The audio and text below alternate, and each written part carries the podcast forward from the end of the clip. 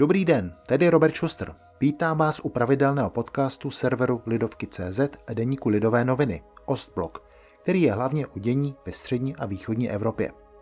Dnes o tom, jak odchod Donalda Trumpa z Bílého domu rozesmutnil nejednoho z jeho příznivců mezi středoevropskými premiéry. Příjemný poslech.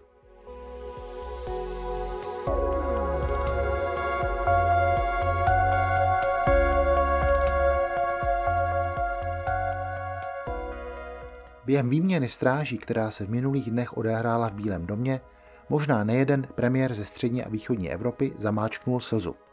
Není divu.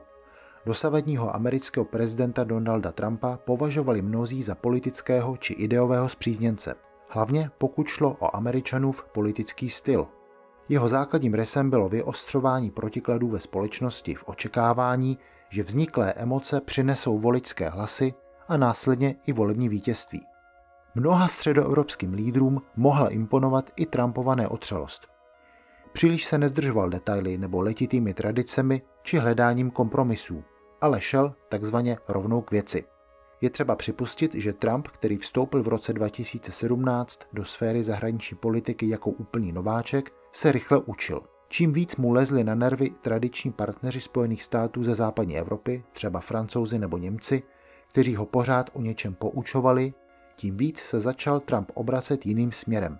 Ostentativně chválil vlády středoevropského regionu, třeba polskou nebo maďarskou, protože věděl, že tím západoevropské lídry i celou Evropskou unii trochu poškádlí. Přízeň, jaké se dostávalo Trumpovi ve středoevropských metropolích, dokázal aspoň symbolicky oplatit. Například, když v roce 2019 během kulatého výročí založení Severoatlantické aliance přijal v Bílém domě jejich premiéry postupně jednoho za druhým. Během nedávné prezidentské kampaně pak někteří z nich dávali najevo sympatie vůči Trumpovi. Takto ho na dálku podpořili například premiéři Maďarska a Slovinska Viktor Orbán a Janez Janča.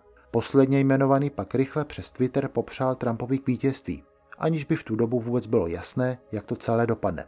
Janča trval na svém i poté, co bylo o Trumpově porážce rozhodnuto. Až ho za to pokáral jeho vlastní ministr obrany že tím prý ohrožuje zájmy státu. Zřejmě nejvíc ale litují Trumpova odchodu ve Varšavě. Bez nadsázky se dá říct, že mezi Spojenými státy a Polskem se během úřadování republikánského prezidenta vytvořilo velmi těsné pouto. Donald Trump poctil Polsko jako jednu z mála evropských zemí svou návštěvou. Bylo to v červenci 2017, kdy se zúčastnil americký prezident vrcholné schůzky iniciativy Trojmoří, Následně pronesl projev před památníkem Varšavského povstání. Vyzdvihl v něm hrdinství největší polské odbojové organizace během války zemské armády. Polský prezident Andřej Duda navštívil Washington několikrát, naposledy před loňskými prezidentskými volbami, což bylo tehdy hodně kritizováno. Rád by si býval odvezl domů definitivní příslip, že američané zřídí na polském území vojenskou základnu, která by byla na dohled Ruska. K tomu ale nakonec nedošlo. Donald Trump se velmi ofenzivně ujal i tématu, které má pro Polsko dlouhodobě velký význam, a tím je nesouhlas s dostavbou ruského plynovodu Nord Stream 2. Ještě těsně před odchodem z úřadu nechal Trump vyhlásit sankce proti ruské lodi, která má dokončit pokládku potrubí na posledních kilometrech, které ještě chybí dokončit. Mnohé zatím nasvědčuje tomu, že i nová americká vláda pohled na plynovod nezmění. Jestli ale bude i nadále upřednostňovat Varšavu před všemi ostatními, Toť otázka.